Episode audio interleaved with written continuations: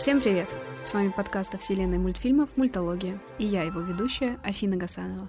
В этом подкасте мы поговорим о том, как складывалась история анимационного кино, про его значимые направления и произведения, как культовые, так и малоизвестные. В этом выпуске мы разберемся, как развивался юмор в мультфильмах и каким образом на него влиял дух времени. Для меня юмор в целом делится на три основные категории – физиологический юмор, политический и стереотипный. Расскажу сначала о первом из них – физиологическом.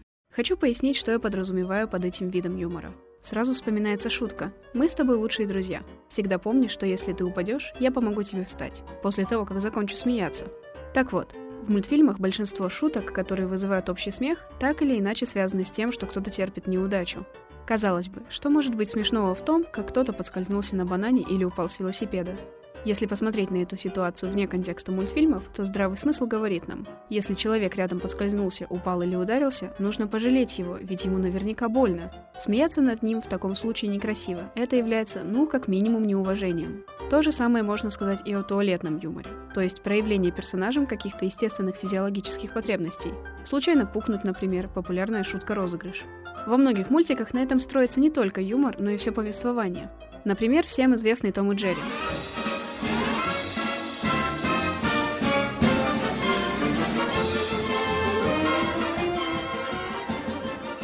Кот пытается догнать мышь, но та каждый раз оказывается намного умнее. Том мчится на большой скорости, но Джерри успевает забежать в свою норку. Кот вписывается в стену и складывается как гармошка. Это вызывает смех. Если убрать подобные приемы из этого мультсериала, то и смысл его пропадет.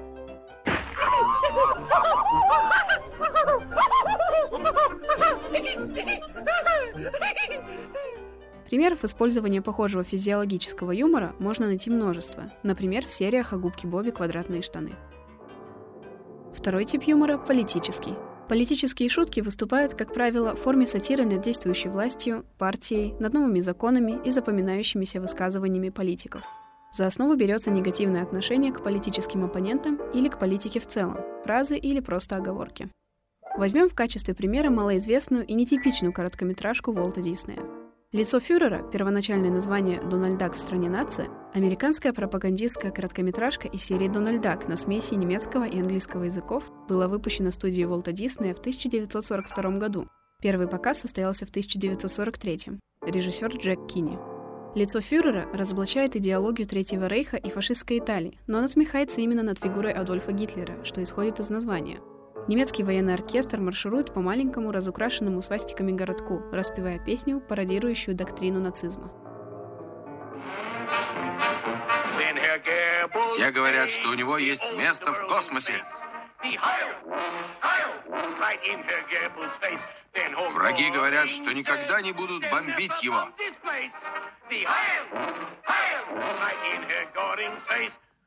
Разве он не Супермен? Разве он не Супермен? Разве он не Супермен?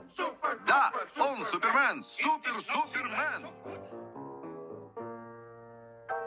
Солдаты, облеченные в форму фашистской Германии, выглядят крайне комично. Толстая пузо, кривые длинные шеи и придурковатая походка. Утенок Дональд пробуждается от шума, и музыканты забирают его на фабрику вооружения, где он вынужден работать на фюрера 48 часов в день. Одновременно с работой он должен постоянно приветствовать появляющиеся там портреты Гитлера салютом. От нервного истощения у Дональда начинаются кошмары и бредни. В ходе повествования зритель понимает, что это был страшный сон главного персонажа. Дональд, очнувшись от кошмаров, видит тень статуэтки статуи свободы и ошибочно принимает ее за символ фашизма из-за схожести позы с фашистским приветствием. И в этот момент мы понимаем, что Дональд американец. Он подбегает к статуэтке, хватает ее и говорит «Как я рад, что я у себя дома в Америке».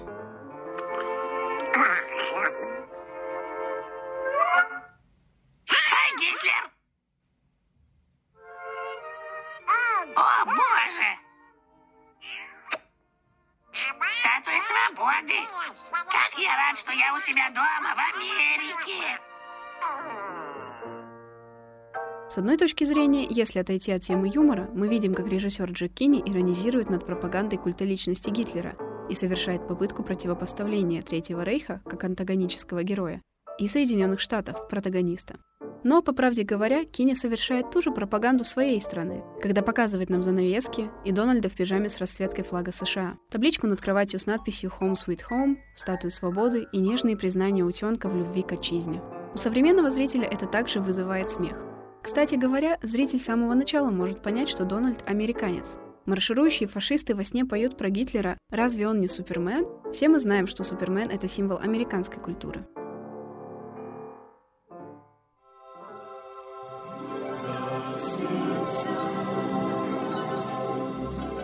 Поговорим о современных мультфильмах. В сериях «Симпсонов» главенствующей темой являются максимально саркастично представленные политические проблемы современной Америки. Мигранты, коррупционные проблемы и выборы. Во многих сериях герои также иронизируют над российской властью.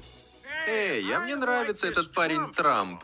Хороший бизнесмен, никогда не спит, не платит налоги. Легально? Э, это впечатляет, но я не могу доверить страну тому, кто шесть раз был банкротом. На два раза больше меня. Но оранжевый парень, он построит стену для красавиц, которые едят слишком много. Плюс у него есть план, как сделать Россию вновь великой. Россию? Эй, минутку!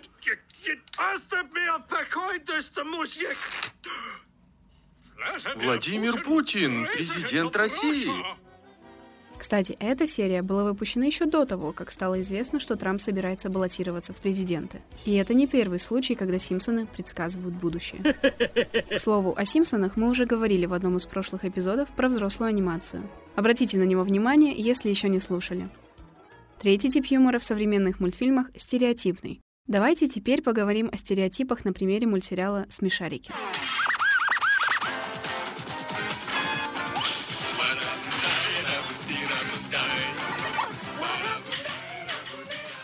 Главными героями мультфильма являются девять животных. Каждый из них живет отдельно в своем доме и имеет отличительные черты характера и внешности. Посмотрим на одного из главных женских персонажей мультфильма – Нюшу. Она хороший пример стереотипного представления о женщине. Интерьер ее домика выполнен в розовых тонах, многие предметы мебели украшены принтом из цветов, на стенах можно увидеть плакаты с изображением кумиров Нюши исключительно мужского пола, а многочисленные предметы мебели и декора имеют форму сердец. Сама Нюша – это розовая, наивная и сентиментальная свинюшка. Ее чрезмерная, почти гротескная женственность – вот что по задумке авторов вызывает смех.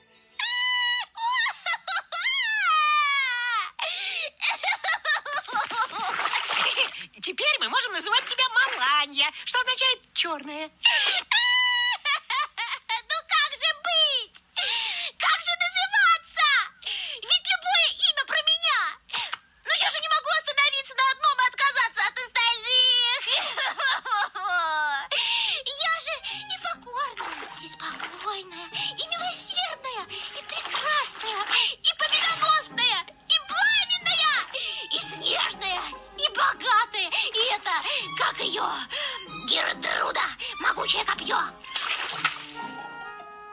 Под классификацию стереотипного юмора также подходят ранние работы Дисней. Например, «Золушка» в лоб транслирует стереотипы. Главная героиня – идеал женственности в самом допотопном ее понимании. Живет вместе с мачехой и ее избалованными дочерьми, выполняет всю грязную работу, подвергается унижениям и оскорблениям, но самое главное, она все это терпит и в итоге выходит замуж за принца. Как говорится, пера спира адастра через тернии к звездам. Противовес этому образу идеальной женщины, которая умеет готовить, убираться и смиряться с нападками окружающих и при этом остается красивой, выступают образы сестер Анастейши и Дризеллы. Они избалованы, глупы, внешность их карикатурна, поведение безобразно, они высокого мнения о своей личности, что вызывает диссонанс и смех у зрителя. То же самое можно сказать и о мачехе. Нравится нам это или нет, но юмор – важнейшая составляющая многих произведений искусства, и мультфильмы – не исключение. Современному зрителю повезло. На его век пришлось множество мультфильмов, которые предсказывают будущее, иронизируют над словами важных людей и транслируют шаблонные формы поведения, в которых мы с улыбкой узнаем себя. С вами был подкаст «Мультология» и вела его я, Афина Гасанова. Обязательно подписывайтесь на нас в том приложении, где вы нас сейчас слушаете, и ставьте положительные оценки. Этот подкаст был сделан на базе кинопортала allbestmovies.ru. Подписывайтесь на наши социальные сети и непременно заходите на сайт, чтобы узнать о кино много нового. До встречи!